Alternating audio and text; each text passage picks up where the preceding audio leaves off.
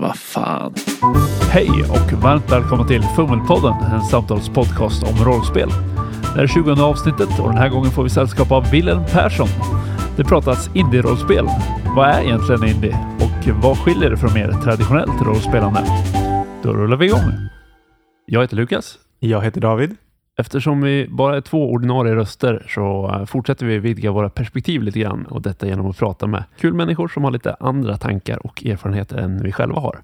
Och idag har vi nöjet att prata med Wilhelm Persson. Hej hej! Hallå, hallå! Du driver ju podcasten Nordnordost där ni pratar rollspel och dricker te, ungefär som vi. Men ni är Sveriges äldsta aktiva, eller? Nej, den första svenska podcasten var ju Märklighetstroget. Och den har ju slumrat in ordentligt och ett bra tag sedan. Sen drog Robert igång eh, Bortom Bortom. Så att vi är den tredje äldsta och den första som är The Actual Play. Aha. Ah. Men huvudsakligen så sitter ni och pratar. Jo, absolut. Men du är även spelskapare. Du har gjort eh, lite indiespel som exempelvis Daughters of Verona och When the World Ends. Och nu senast även ett klassiskt svenskt rollspel, Cyber M77. Ja, Och sen har du dragit igång det här fanzinet Hydra. Ja, en liten speltidning för folk som tycker om OSR och KSR. Just det. Aktiv i rollspels-Sverige helt enkelt. Ja, gör mycket, har en liten publik tror jag. Sådär. Alla grejerna är ju sådär lite smala i sitt scope liksom och sin kundgrupp om det nu är ett ord som vi kan tala om i det här sammanhanget. Då. Det är en smal grupp från början, svenska rollspelare. Men fint att det finns nischer även inom en nischad nisch. Ja, att skriva rollspel är också en hobby. Precis som att läsa rollspel eller spela rollspel. Så att. Verkligen. Men vi pratade lite grann innan. Vi påpekade att vi var lite nyfikna på framförallt indie-biten. Och du var ganska snabb på att markera där att din grej var mer retro-indie. Vilket jag tyckte var en intressant distinktion. Så att jag hör gärna lite mer om dina tankar kring, kring indie helt enkelt. Ja, ska vi börja med definitionskriget? Ja, Jättegärna.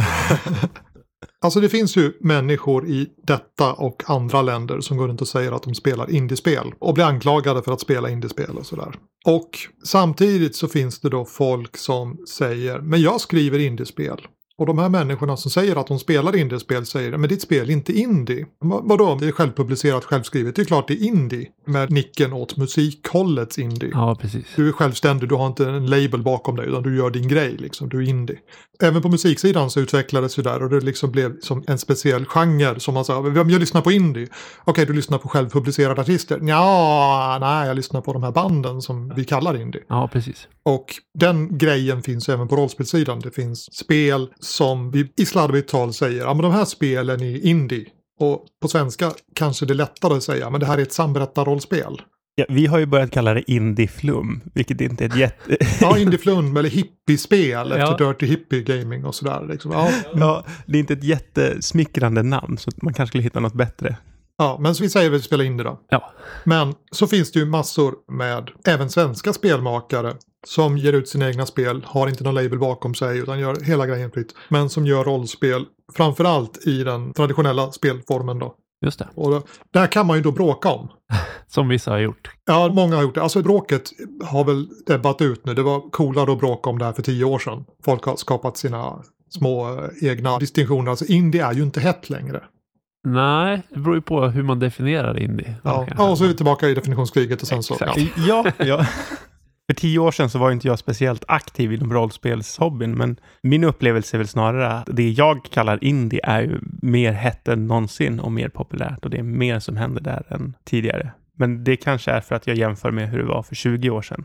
Men sen mycket beror ju på vad man anser indie är som vi redan har konstaterat. För hela den här Power by the Apocalypse-vågen som kom, de känns ju ändå som hyfsat inne och hyfsat indie. Just eftersom det är lite samberättarinfluerat och kommer från Forge-historik. ja, jag satte mig nu innan vi ringde upp här och gick igenom de där spelen som jag säger, ja men det här är indiespel, det här är den grejen som jag menar är indie. Och jag har då kollat upp de här och gjort en lista.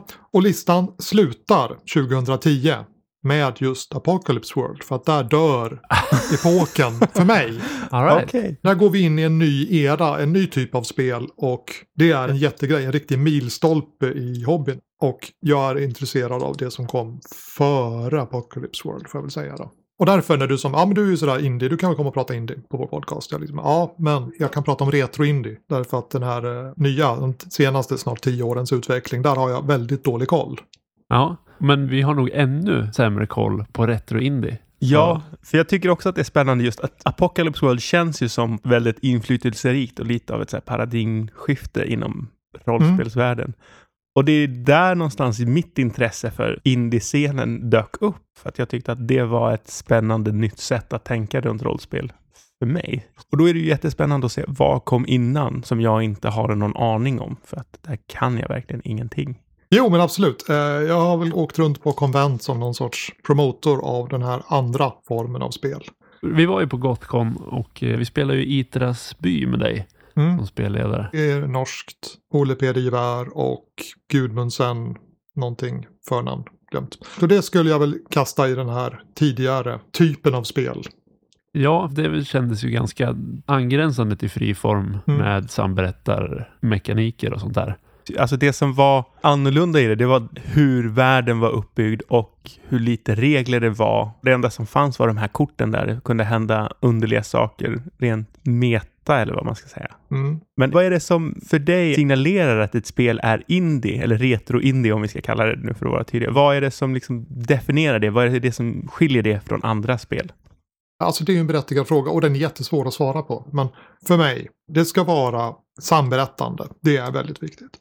Det är inte en spelledare som presenterar en plats eller ett äventyr, rakt upp och ner i alla fall. Och matar det till spelarna och spelarna har bara kontroll över vad deras egen rollperson säger och gör. Utan alla har lika sig i berättelsen. Alla är fria att introducera nya figurer, nya koncept. Det kanske finns en spelledare, men spelledaren i så fall en möjliggörare av spelet som gör vissa saker, men alla är ansvariga och också fria att påverka historien, även bortom sin egen rollperson. Så uppbrott mot det här traditionella, spelledaren har alltid rätt. Om spelledaren har fel så har spelledaren rätt i alla fall. Och den här liksom väldigt hierarkiska. Ja, jo absolut. Väldigt svenskt på något sätt med den här platta hierarkin. Mm, jo, absolut. Och på den grunden lägger jag min argumentation. Sen får det gärna vara en lite skruvat koncept. Det kanske inte bara är fantasy utan det är liksom fantasy med någon liten twist. Eller ja, det är inte bara sci-fi, det är sci-fi med någon liten twist. Man väljer rollpersoner ur någon oväntad kategori av människor i den här världen. Alltså så många saker som gör spelet intressant. Det är någonting som många av de här spelen har, men jag säger inte att det är kännetecknande Mm. för indie som så. Men vi pratade med Björn Värmedal för några avsnitt sedan. Något som han var lite inne på var att indie bland annat karaktäriserade sig genom att vara mer tydlig i agendan eller temat än kanske mer traditionella rollspel är. Eh, vilket jag tyckte var ett intressant perspektiv på det också. Jo, jag håller med om det. Men om vi tar det traditionella drakar och demoner så är den ju egentligen lika snäv. Ja, men det finns regler för att dyrka upp lås, det finns regler för att banka orcher, det finns regler för att slå kunskapsfärdigheter och sådär. Ja. Det var bara att det är så många spel som har den specifika formen att vi liksom har börjat ta det som självklart. Så när vi såg indiespelen så började vi som wow, det är ju någonting helt annat det här. Men när jag hade spelat indiespel under en längre tid och faktiskt började fundera de här frågorna. Men varför ser reglerna ut som de gör? Hur ska vi spela det här spelet? Vilka mönster finns det? Vilken dynamik finns det mellan spelarna och sådär? Då började ju det slå på mitt traditionella rollspelande också. Jag har ju skrivit det här CM77 med hjälp av en massa medförfattare, ska understrykas. Och där har jag ju gått in i skrivandet med konceptet att ja, men det kanske är ett indiespel, fast det är ett indiespel som är ett traditionellt rollspel. Så jag måste förklara alla koncept och alla teorier och alla metoder på ett sånt vis som jag skulle förklara dem i ett indiespel. Inte förutsätta att folk redan har spelat andra spel av den här typen och därför vet vad de ska göra. Nej, för det är väl det som jag kan känna på många sätt karaktäriserar mer traditionella rollspel, att det är ett ganska snävt område, men sättet man formulerar det är att det här är eh, regelverket, men om ni inte riktigt tycker om det kan ni ändra på lite vad ni vill och spelledaren får bestämma allting på något sätt eh, ska vara mer intuitivt, att man förstår hur man rollspelar i den Mm. världen. Medan indieriktade spel som jag läst tycker jag torgför en lite tydligare inriktning att så här ska spelet spelas eller så här ser spelet ut. Mer. Ja, det kan inte luta sig tillbaka på att det är som alla andra spel du har spelat utan man måste vara jättetydlig med att säga så här ska du göra för att spela spelet. Ja. Om du tar Drakar Demoner så river du ut varenda sida utom stridskapitlet och färdighetskapitlet och kanske rollpersonskapitlet. Och så slänger du på en spelgrupp och säger ni kan väl spela det här. Och folk bara ja just det, men det här är ett rollspel, det vet vi hur man gör. Det står inte ett ord om spelledare, men vi vet ju att det ska ha en spelledare. Vi vet att det ska finnas spelare, vi vet att det ska handla om ett mörkt hål och där nere kan man gå ner och träffa någon trollkarl som vet någonting och kanske leder till en ledtråd som leder till en skatt. Liksom. För vi vet att det är så man spelar rollspel. Men indiespelen har ju bara slakt allting åt sidan. Allting kan ifrågasättas. Ska vi ha en spelledare? Ja, kanske. Har vi rollpersoner? Ja, kanske. Finns det styrkeslag? Är Mm. det viktigt? Ja, det kanske inte är viktigt. Ja, men då kanske vi inte har det i det här spelet. Och det finns ju indiespel som handlar om att banka monster. Men då är ju reglerna skrivna för det och det står väldigt tydligt att det här spelet handlar om att banka monster. Så här ska ni göra för att spela en intressant historia om folk som bankar monster. Mm, mm. Men jag tycker också att det där är spännande för att jag tycker att Drakar och Demoner är en produkt av sin historia också. Att, ja, från början var det banka monster. Och sen så ville man få en mer levande värld och då började man skapa så här lärda män som rollpersoner och reglerna blev mer och mer spretiga. Det blev ett försök att kunna simulera någon annan typ av rollspel som inte handlade om att banka monster och där blev upplevelsen också mycket mer otydlig och ostrukturerad. Även om originalidén var ändå någon slags äventyr eller väldigt Ja. Men det var ju det Björn var inne lite på, att OSR och Indie ligger på många sätt närmare varandra än med trad-rollspel som är lite utanför den gruppen. Att du har en tydlig agenda. Det är det här vi ska göra i just det här rollspelet och det är det vi har Mm. tänkt igenom. Vi har regler som gör precis det som vi är ute efter just nu. Medan tradden kanske försökte göra både det som OSR gjorde och Indie gjorde och alla möjliga olika Indie. Så att det blev en soppa av allt möjligt. Ja, är jag lite överdriven i min argumentation så kan jag säga att trad gör ingenting bra. Ähm, Alltså det gör många saker ganska hyfsat. Ja, ja, Men det är inte specifikt utstuderat gjort för att göra någon specifik genre eller speciell typ av berättelse riktigt, riktigt bra. Det duger ganska hyfsat till att göra det mesta. ja, jag tycker liknelsen, det är en väldigt stor men grundpöl, är ganska passande på tradd. Att Mm. bred men väldigt lite djup. Medan min upplevelse av indiespel är att eftersom de är mer specificerade och väldigt mycket nischade så kan det ändå vara otroligt djup inom den nischen. Så att säga. Ja. Med indiespel, om du återgår till någon sorts definitionsförsök här då. Ja. Mellan Så- oss tre idag ska Ja. det spikas. Alltså många av spelen gjordes inte med målet att det här ska ersätta Dungeons and Dragons utan det här ska göra den här lilla specifika saken bra. Det kanske är ett spel som handlar om att hantera någon sorts ångest eller spela relationer.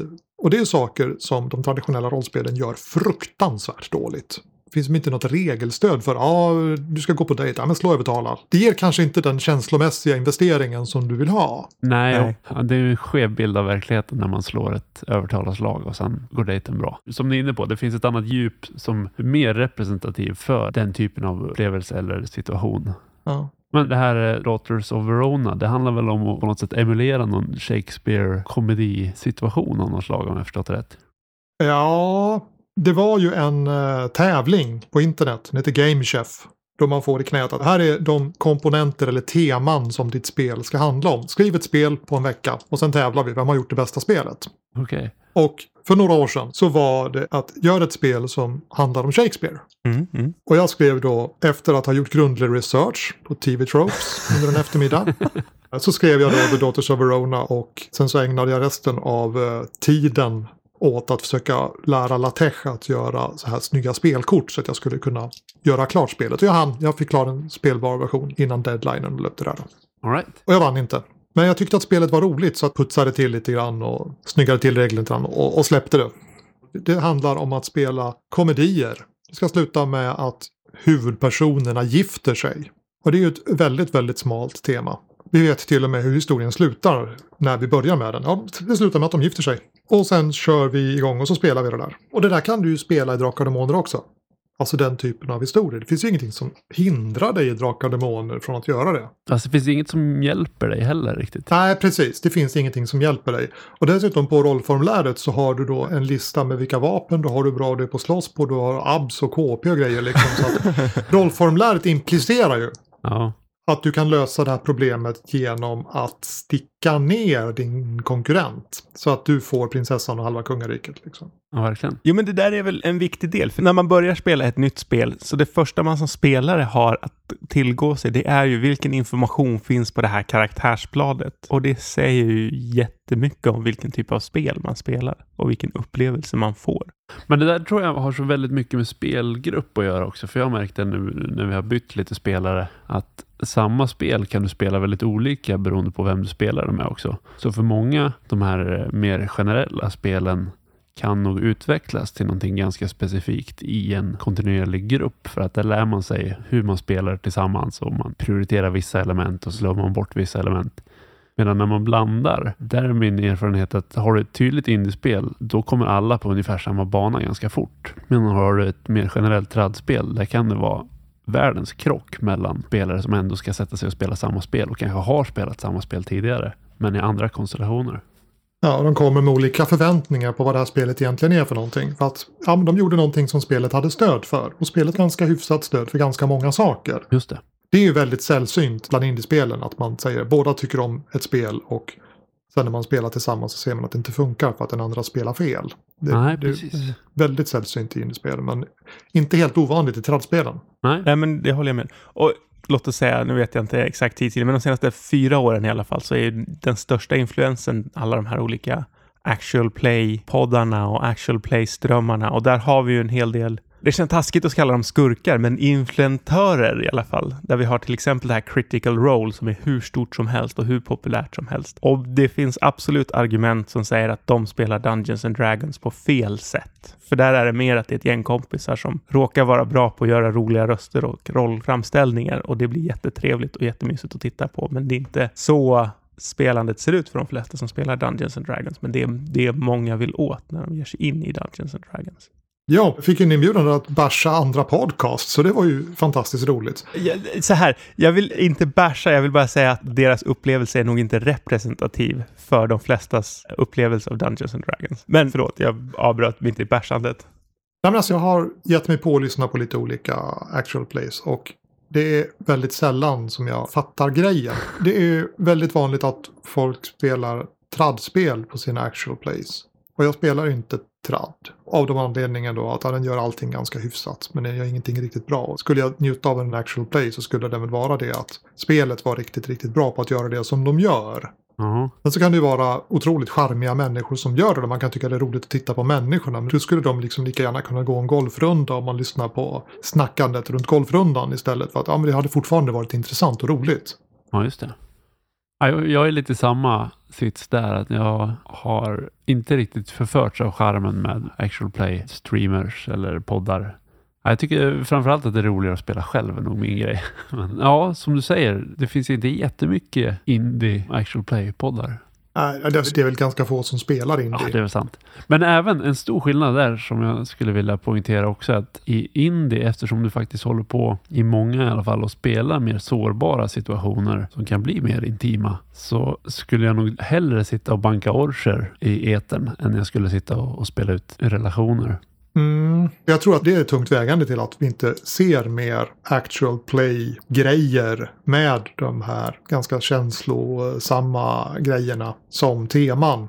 Precis. Det finns ett gäng som spelade Kulf i podcast. Kan det ha varit Podcon? Ja, jag för mig att de körde kult. Och den var ju verkligen, kanske inte självutlämnande, men sådär nära och det var känslor och man fick liksom rollpersonernas själsliv. Jag tror att det var ganska utlämnande att spela det där. Men just Podcon kör väl ofta ganska så, mer relations och Ja, känslor. och det var bra. Ja, verkligen.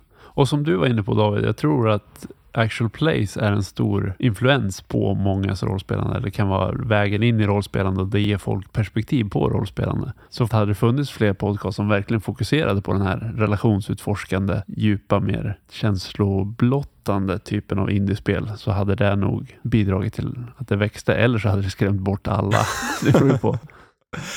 Det som slår mig och det vi har pratat väldigt lite om och någonting som jag bryr mig om väldigt mycket är ju rent konkret vilka regler, eller vi har ju pratat om regler men inte konkreta regler. För det är väl där jag tycker att regler är väldigt viktiga. Det är därför jag gillar Apocalypse World till exempel, för att reglerna hjälper mig att skapa en ny spännande historia.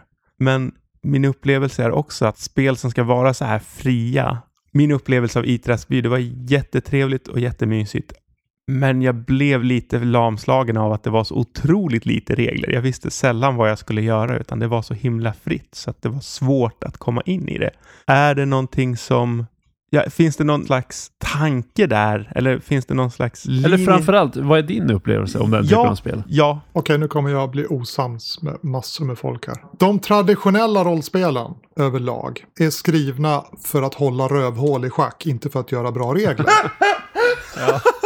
Och om du spelar med bra människor så kan du spela med lättare regler utan att det liksom blir bråk. Hela grejen om ah, men vi ska ha spelbalans, wow, wow, spelbalans, wow, krigaren är för bra, magikern är för bra. Spela inte med rövhål så är inte det ett problem. Nej, jag köper det jag sitter här mest och bara känner mig väldigt som ett rövhål här eftersom jag gillar regler. Ja men alltså det, det är okej, jag gillar också regler men jag gillar bra Ja, regler. jag, jag köper det och jag ville mest bara skämta till. Men ja, är det därför anledningen till att tradspel är så generella och har massa regler som inte nödvändigtvis är bra, men de löser någon form av kompromiss så att det inte spårar ur. Och det gör att de spelen ofta är kompromisser i sig själva också. I många fall att spelupplevelsen blir lite av en kompromiss. Så det gör allting lite mindre distinkt och kanske lite mer. Lättare att samlas runt. Ja, precis. Absolut. Men som i Itras by, det fanns ju kort som fungerade som någon slags klassisk tärningsrull. Antingen lyckas du med handlingen eller så du kan lyckas med handlingen med någon konsekvens eller så byter vi spelledare och rollpersoner. Nu landar du ihop Ja, det två, det, olika två olika. högar här. Den ena högen innehåller egentligen resultaten på en vanlig tärning. Alltså om du slog perfekt, du slog lyckat, du slog misslyckat, du fumlade. Just det. Grovt sett, lite överdrivet, men i alla fall. Och det är den ena högen. Och den andra högen innehöll ju de här dramaövningarna. Och där en av dem var då att alla byter plats. Vi fick en ny spelledare till exempel. Det var ju väldigt roligt. Tyckte ni kanske ja. Ja, men jag tyckte du gjorde ett jättebra jobb. tack, tack. Nej, men alltså det var roligt och det var en väldigt underlig situation att hamna i. Väldigt eh, inspirerande. Ja men alltså alla de där korten utmanar dig på något vis. Alltså, om man kommer därifrån och så har man kanske växt lite grann som människa. Ja. Om, vi verkligen, om vi verkligen tar i liksom. Men man har i allmänhet blivit utsatt för en ny spelupplevelse. Det tycker jag är roligt. Mm. Mm. Men i övrigt så fanns det inga regler, eller? Nej, nej. Nej. Men det lunkade ju på i alla fall. Men jag kan förstå, som du säger David, att ibland blir man nästan paralyserad av valmöjligheterna. Men det kanske är som du säger också, eller att spelar man med rätt folk så löser det sig oavsett. Ja, om man har samma vision i huvudet liksom. Hur fungerar inte bara spelregeln men alltså vår spelvärlds regler? Vad är det för fysiska lagar som råder här? Vilka genrekonventioner är det som gäller? Ja, Är vi överens om de sakerna så behöver vi ju inte ha spelregler för att upprätthålla dessa genrekonventioner. nej, just det. Däremot så behöver vi ju ha en spelform. Ja, vad, är de stora riktlinjerna? Vem pratar när? Ja, Vem får bestämma vad som finns i köket? Det behöver vi ha någon överenskommelse om. precis. Fast där vill jag ju ändå säga emot då, för jag ser en distinktion på mellan spelmekaniska regler och sociala regler. Vad är okej att säga, vad är okej att göra i det här sammanhanget nu när den här gruppen samlas och så ska det möta då spelreglerna. Och det är ju också då en del av de sociala reglerna att okej, det är skönare att kunna säga nej men regelboken säger att du inte får göra så här. Än att det som mig som medspelare säger, men måste du hålla på så här? Det blir ju inget roligt när du gör så här. Så att min poäng är väl att jag tycker regler är regler, oavsett om de är spelmekaniska regler eller socialt överenskomna regler. Ah, Jag förstår. Ja, jag håller väl med till viss mån i alla fall. Jag är ganska förtjust i att göra distinktionen när vi har pratat om där spelvärld, spelvärld, där är vi överens. Och sen så har du konceptet regler och jag, om jag förstår det rätt, har konceptet regler och form som jag menar är två olika saker. Men de ryms båda inom ditt paraply som du kallar regler. Ja, ja jag köper eh, distinktionen. Det är väl rent semantiskt hur Ja, vi definierar det. det är, Som tredje part så säger jag ja. ja. Ni, vi pratar om ungefär samma sak men har olika definitioner. Det där kom sig ur att vi spelade indiespel. Och sen efter att vi hade spelat ett spelmöte så stannade vi kvar en stund efteråt och frågade men vad i hela föreningen var det här för spel då? Spelade vi rätt? Funkade det? Vad var bra? Vad var dåligt? Sådär. Vi började prata om spel. Inte bara vad ska vi göra nästa spelmöte, men vi bara faktiskt analysera, försöka bryta sönder, skruva på den form som kom i spelet, de regler som kom i spelet. Men hur hänger det här ihop? Vad är bra? Vad är dåligt? Och det där var ganska givande. Att på något vis akademiskt utifrån i efterhand analysera varför gick det som det gick? Var det för att reglerna faktiskt hjälpte oss med det här? Och när vi var som mest uppe i det där, då blev våra spelmöten bättre för att vi kunde som sätta ord på de fenomen som vi upplevde vid bordet. Så det är väl något av ett speltips då ifall jag får kasta ut ett sånt här i etern. Det tycker jag. Prata om spelet efter varje spelmöte, men fundera på, gör spelet det vi vill? Behöver vi några husregler? Vad var häftigt i det här spelmötet? Men varför var det häftigt? Vad var roligt? Varför var det roligt? Var det någon period i spelet då vi tyckte att klockan inte kunde gå nog snabbt? Men varför var det så då? Att börja ifrågasätta upplevelsen och fundera igenom den. Ja, Det ger enormt mycket. Kanske inte första gången när man gör det, men sen efter ett tag så börjar man bygga sin egen jargong inom spelgruppen och man börjar som kunna kommunicera runt koncept och det blir som enklare. ja, jättebra poäng. Och det är egentligen därför vi började spela in podcast. För att vi tre som gör podcasten gjorde det hela tiden. Så här, ja, men det här är intressant. Varför uppstår det här? Eller det här perspektivet har jag på det här spelet och jag tycker att det gör det här bra. Men egentligen är jag mer ute efter det här. Och till slut så kände vi att vi kanske inte ska ta upp alla andras tid som inte själva väljer det. Men jag tror också man lär sig väldigt mycket att kommunicera kring det och då är det betydligt lättare att få det så att man själv och andra blir nöjda eftersom du kan formulera problematik och positiva aspekter. Och då är ju min fråga, hur hjälper indie-rollspelen till med det?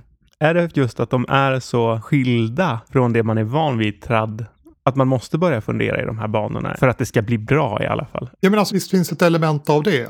När du öppnar regelboken och det finns inte någon klass att välja, det finns inga yrken att välja, det finns inga stridsrundor, inga stridsregler.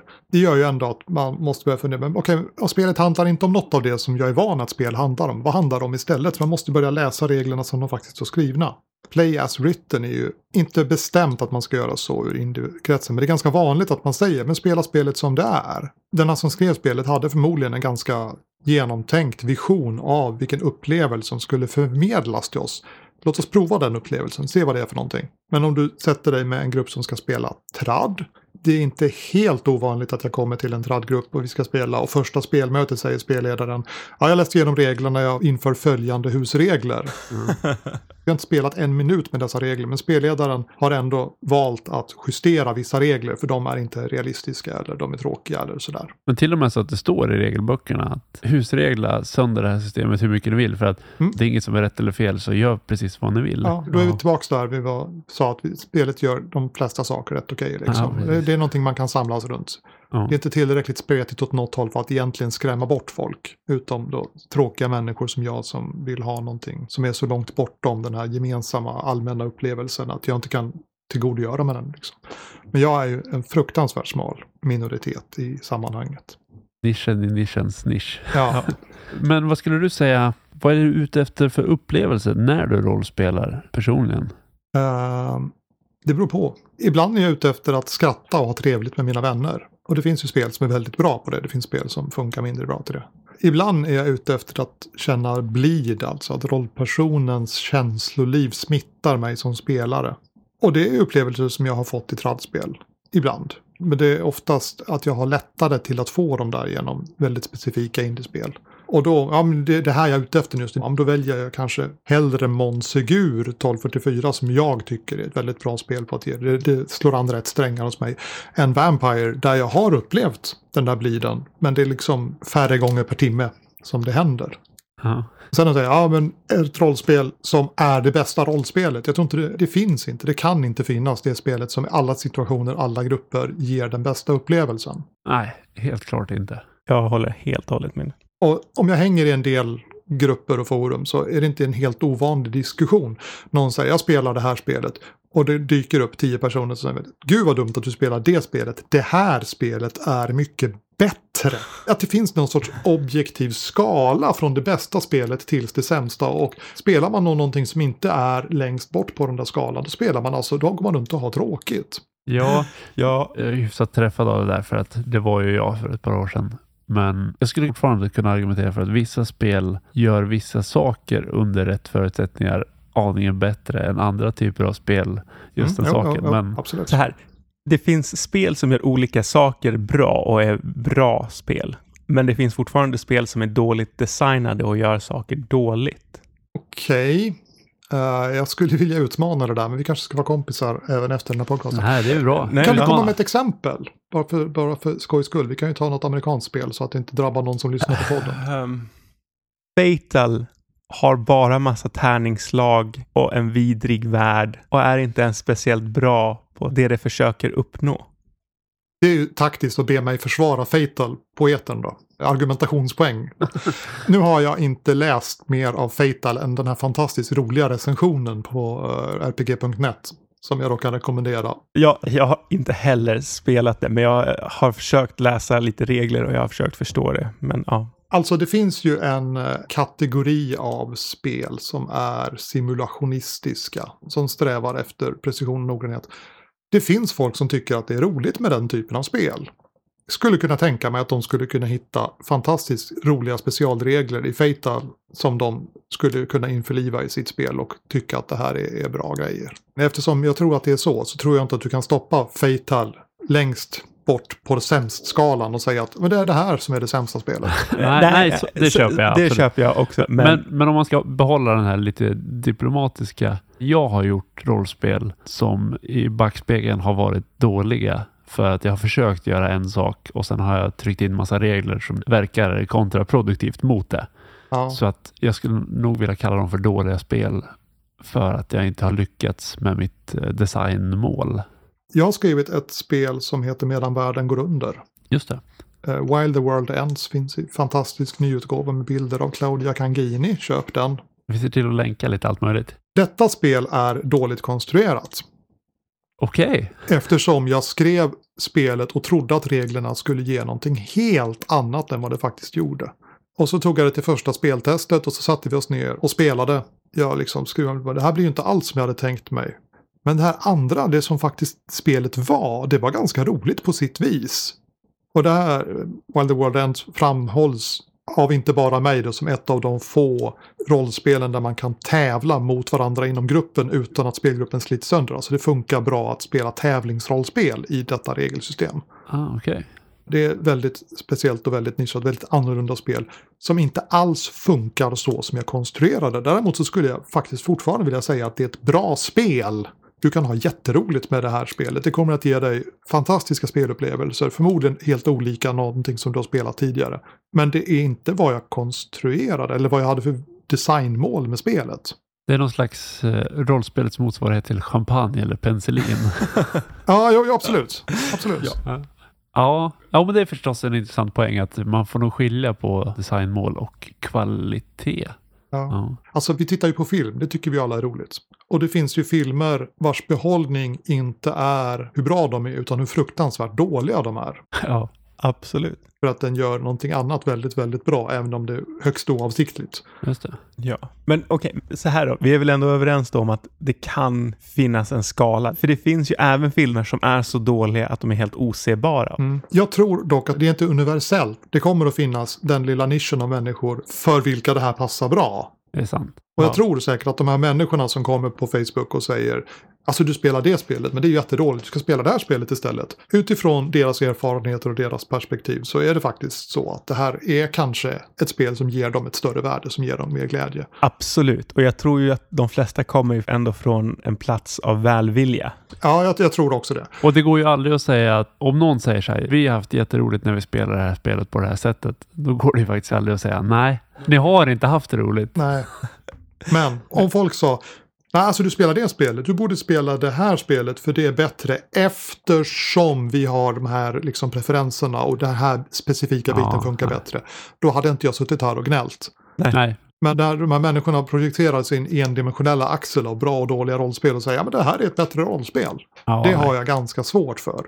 Nej. Och så länge man kan befoga dem och argumentera för dem så är ju det alltid mer givande än att bara du spelar fel spel, spela det här istället, punkt. Ja. ja, och vi får se hur, när jag lyssnar igenom det, men det här avsnittet kan säkert tolkas som någon slags tradd-bashing också. Och det var inte avsikten från någon av oss, utan bara utforska lite indiespelen och, och vad de gör bra helt enkelt. Men alltså, är man ute efter den upplevelsen som tradspelen då i allt sitt kompromissande är, gör, då ska de ju inte gå och, och spela några svåra indiespel. Utan de ska ju spela trallspel för att de är lyckligt lottade så tillvida att de befinner sig så att de här stjärnorna står rätt.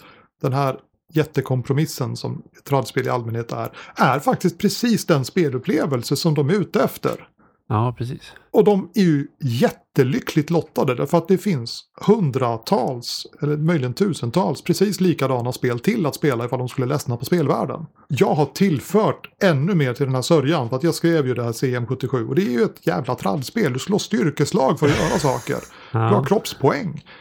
Och det är ju de sakerna som jag för tio år sedan stod överst på barrikaderna och var helt odräglig och sa ni spelar fel, det finns bättre spel än det här skiten som ni Ja. spelar. Jag ska inte förneka mitt förflutna, jag har varit den där fullständigt vidriga människan som har stått och sagt ditt spel är dåligt. Det här spelet är bättre, du ska spela det spelet Ja. istället. Och jag trodde det intensivt. Jag trodde att jag faktiskt hjälpte människor här att hitta ett bättre spel, mer fantastiskt, skulle skänka dem mer glädje. Och det tror jag väl på något vis fortfarande, i alla fall att reflektera över sitt spelande. Men det tror jag är Ja. något helt annat. Ja, nej, jo, absolut. Men då var jag inte så nyanserad som jag är idag. Nej. Nej. Ja, det är samma här. Jag tror att även om man tycker att tradd är det absolut roligaste man håller på med, så ibland ska man testa något indie-spel bara för att få ett annat perspektiv. Eller till och med... Testa någon OSR och se Absolut. ja, eller testa ett coolare. annat tradd-spel som du inte har testat också, för du kanske får ett annat Mm. perspektiv på det med. Absolut. Och vill man inte alls spela indie, då ska man se till att skaffa sig Cyber M77 istället. Ja, det tycker jag. Och alltså det är inte bara jag som tycker det. Spelsnackarna recenserade det nu för en vecka sedan. Och sa väldigt snälla saker om det. Det var ju roligt att höra. Ja, precis. Du var både med där och pratade mer ingående om spelet och sen körde de en recension. Det var tidigare avsnitt. Det var i avsnitt 13. I avsnitt 15 så satt de själva efter att ha spelat det och kommenterade spelupplevelsen och själva regeltexten. Ja, de verkar vara väldigt taggade. De tyckte väl att det var, för att vara ett spel i den genren så var det liksom väldigt pedagogiskt och bra och lätt, och, lätt att komma igång med och sådär. Så att är man ute efter trallspel så tycker jag man ska köpa det. Plus att det har världens bästa vädertabell. Världens bästa värld. Det är utsett av alla. Unisont. Ja. Så det rekommenderas. Vi kanske ska ta och runda av. Nu har vi lite visdomsord och lite kumbaya moment. Ja, ja men jättetack. Tack för att jag fick komma. Det har varit jättetrevligt att så här på söndags eftermiddagen prata lite om spel och inte bara spela. Perspektivvidgande för våran del. Helt klart. Ja. Så uppskattades att du tog dig tid. Verkligen. Jättetack för samtalet. Tack, tack. Ja. Hej, hej. Ja, ha det bra. Hej. Du har lyssnat på Fummelpodden som presenteras i samarbete med Studiefrämjandet. Du får gärna gilla vår Facebook-sida eller kanske följa oss på Instagram. Länkar finns i avsnittsbeskrivningen. Har du feedback eller tips på ämnen? Gör gärna av det via sociala medier eller skicka ett mejl till info.fummelpodden.se.